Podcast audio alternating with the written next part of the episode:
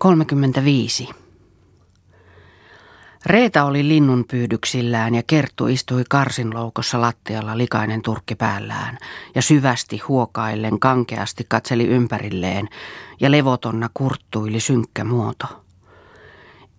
Ei näkynyt välittävän tulijasta mitään, vaikka loikin kohta kylmän näköisen jyrkän silmäyksen.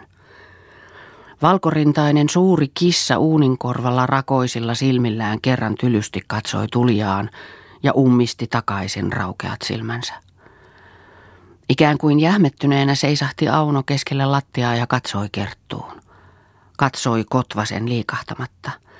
Väliin leimahti kasvoihin syvä punastus, mutta vaalenivat taasen. Tietämättään valahtivat suuret kyyneleet nenäpieliin.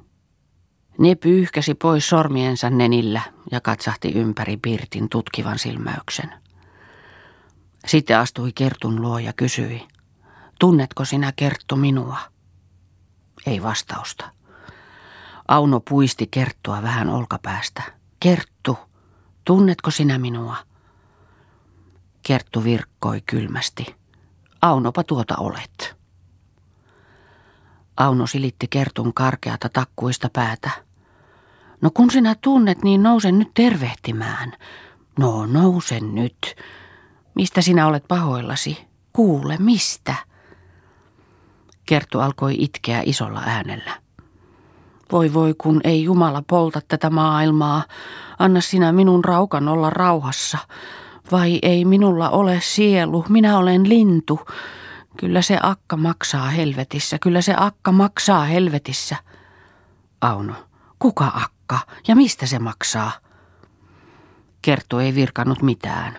Kohosi seisalleen ja katkerasti itkien ja kurjasti horjuen lähti kävelemään ulos.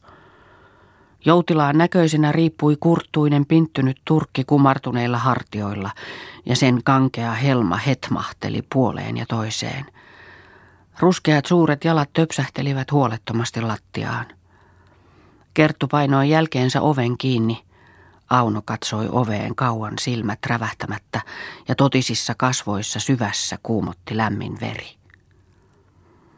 Hetken perästä hän juuri kuin virkosi ja alkoi katsella talon kapineita. Lattialla oli keinutuoli Reetan omaa tekoa, kirveellä ja puukolla tehty – Jalaksina siinä olivat vanhat kärrynkäyrät, jotka Reeta oli kirkolla käydessä tien vierestä löytänyt. Niitten sormen reikiin oli jalat istutettu. Istuin ja muut päällysneuvot olivat pantu kokoon luontaisista koivun vääristä. Mutta salvokset olivat ravistuneet, että se koko rakennus soutaessa hetkähteli sinne tänne ja kitkahteli kuin vitsarahe pakkasella – Periakkunan edessä oli pienoinen pöytä. Se oli pesty hyvin puhtaaksi, mutta viime syönnin jäljeltä oli siinä kaksi kokoa linnunluita ja maljan pohjassa vähän sakeata velliä. Akkunan poskessa oli reikäpuu, johon oli pistetty kaksi lusikkaa terät ylöspäin. Ne olivat Pietolasta kotoisin, mutta aivan kaaluiksi kuluneet. Orsilla oli päreitä iso röykkiö ja päreiden päällä kaksi vasua höyheniä täynnä, ja orressa riippui siipiä iso kimppu. Periloukossa oli pieni hylly, jossa oli virsikirja Aapelus ja tuo siskokunnan yhteinen raamattu. Mutta siihen oli savu niin läpikotoisin uponnut, että vaikea oli tuntea kirjaimia varsinkin laitapuolissa lehtiä, ja sen jykevät kannet olivat savustuneet aivan mustiksi kuin kodan orsi. Kiikkutuoliin istui nyt Auno ja katseli raamattua. Salainen iloisuus levisi kasvoihin, kun käänteli sen ruskeita lehtiä. Näytti unohtaneen kaiken muun ja uppoutuneen siihen koko sielullaan. Ulkoa kuului liikettä. Reeta astui pirttiin loistavin silmin ja kasvoissa terve kylmän puna. Selässä oli kolme metsoa, teiri, kaksi riekkoa ja viisi pyytä, jotka olivat jaloista sidottu keppiin. Lintutakkansa heitti hän lattialle ja kepin pani loukkoon. Sitten kääntyi tarkastamaan vierasta, kuka oli, mutta oikein säpsähti ja siirtyi askeleen taaksepäin. Katsoi vielä pitkään, mutta heti levisi poskiin iloinen nauru. No kaikkea näette, Auno, Auno, terve, terve monen päivän edestä. Mikä kumma sinun tänne eksytti? Hyvänen aika sentään, että vielä saan sinua elävin silmin katsella. Olenhan luullut olevasi niin kaukana, ettei kuu kuule eikä päivä näe. Minä näin sinua tuonnoin unissani, ja nyt on monena päivänä suutani syyhyttänyt niin makeasti. Ja tuokin kissa on kaukaa pessyt silmiään. Illallakin se suohnitti ihan korvien takaa. Sinun edelläsi se on ollut. Minä illallakin sanoin, että jos olisi vanhaan taikaa, niin tulisi kaukavieras. Ja tulipaan.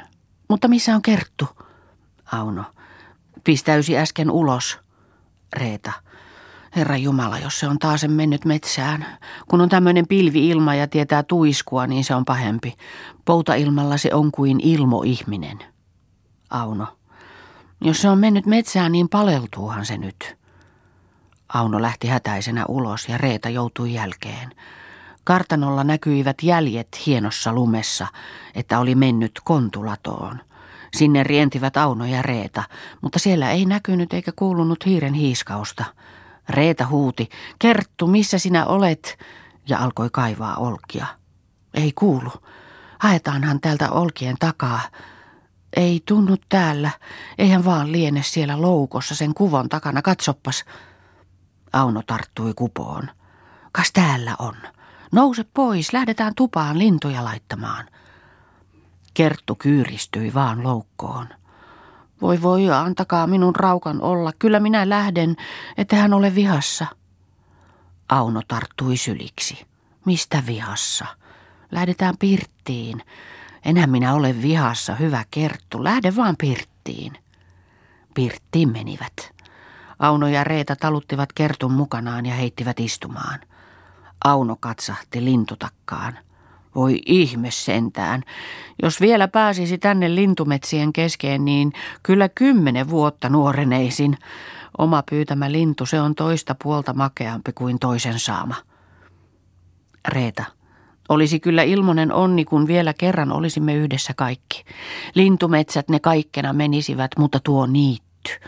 Voi sinä et usko tuota niittyä, minkälainen se on. Siinä ei ole suurella alalla lehmänheinä. Siinä on aivan yhteen rautaan niitettävä varmaan enemmän kuin tuhannelle lehmälle. Auno, hourithan nyt tuhannelle lehmälle, jo nyt puhut liikoja. Reeta, en paraiksikaan. Ja entä siihen lisäksi karpalesuo, hirvivuoma ja pajusuo kokonaan kuin luhta. Ja monta monituista korpea kasvaa heinikkoa kuin hankea, että lehmä peittyy heinikkoon. Auno. No millä ihmeellä ne ovat tulleet? Eihän täällä ennen ole semmoista ollut. Järvihän tässä ennen oli. Reeta. Se tuo Kerttu kerran tulvan aikana kaivoi myllypuron tuohon Sammakkolahteen. Siitä vesi sai alkunsa ja uurti tiensä poikki kankaan, ja sitä tietä meni kuivaksi koko järvi.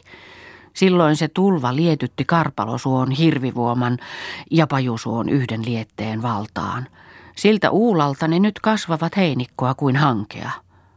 Auno. Ihme ja ihme sentään. Kenen ne ovat omia kaikki nuo heinämaat? Reeta. Ne ovat minun ja Kertun.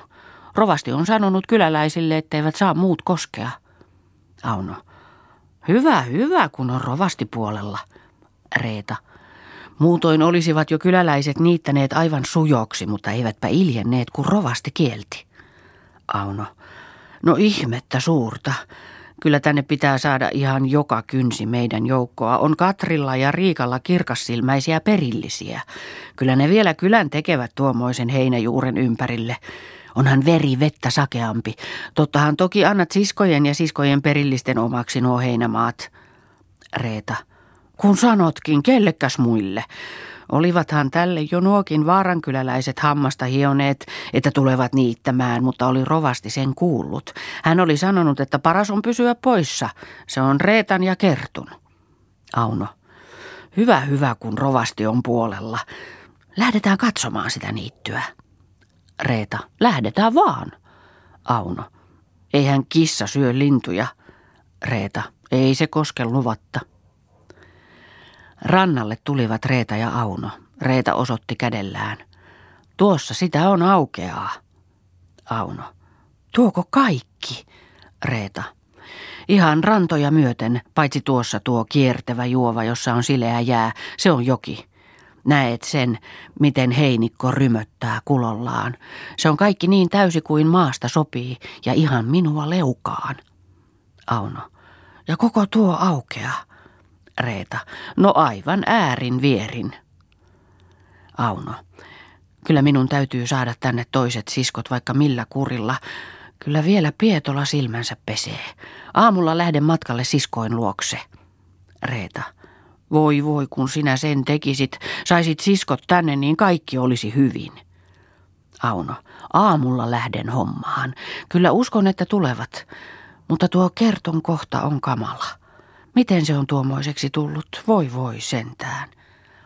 Reeta, siitä olisi paljonkin puhumista, mutta kerrotaan sitten. Lähdetään nyt lintukeittoa laittamaan. Yöllä oli ollut vähänen tuisku, mutta päivä valkeni kirkkaana. Auno laittoi lähtöään. Reeta toi ison kontin pirttiin ja sanoi, tässä on sinulle evästä. Panin yhdeksän metson täkkää. Vie kappale kullekin siskolle. Kuusi täkkää on itsellesi evääksi. Panin neljä juustoleipää. Anna niistä palaa kullekin siskolle, mutta sinulle itsellesi on matkaevääksi se isoin leipä. Siellä on vielä evääksi kolme suolaista harria, voirasia ja viisi paksua leipää. Auno kohotti konttia viilekkeestä. Tuommoinen kontipaja minulla selkää, voi voi kun on raskas. Mikä tämä kantaa? Reeta, kyllä se menee hiljalleen. Kyllä matka kontin keventää. Älähän muuta kuin otahan selkääsi.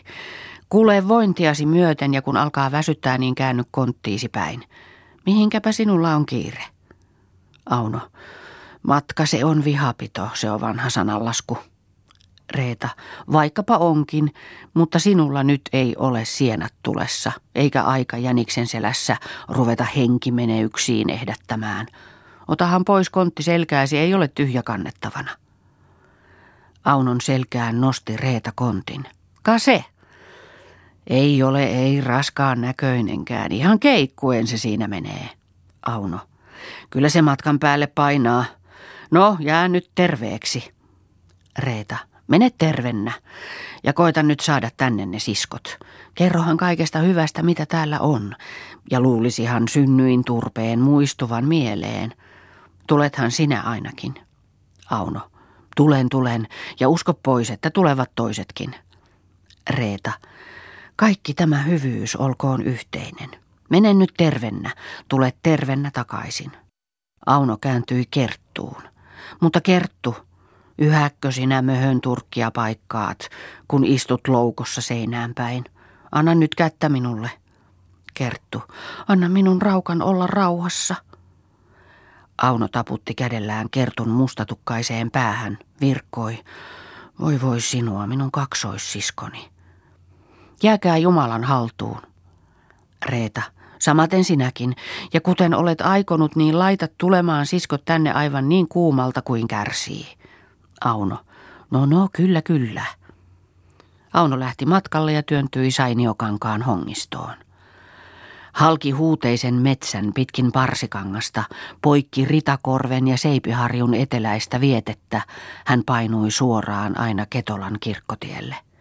Siinä hän istahti sammaleiselle kivelle ja löyhdytti rintanuoransa ja puhalteli paisuneita henkäyksiä raikkaaseen poutailmaan. Syvälle olivat painuneet kontin tuohiset viilekkeet Aunon olkapäihin.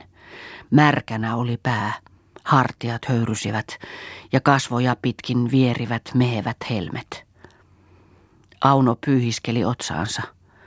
Kun huokaukset hiljenivät ja otsa kuivi, katseli hän tuuheaan metsään, jossa kuusi toisensa peitti ja koivu koivua piteli. Itsekseen hymyellen hän virkkoi.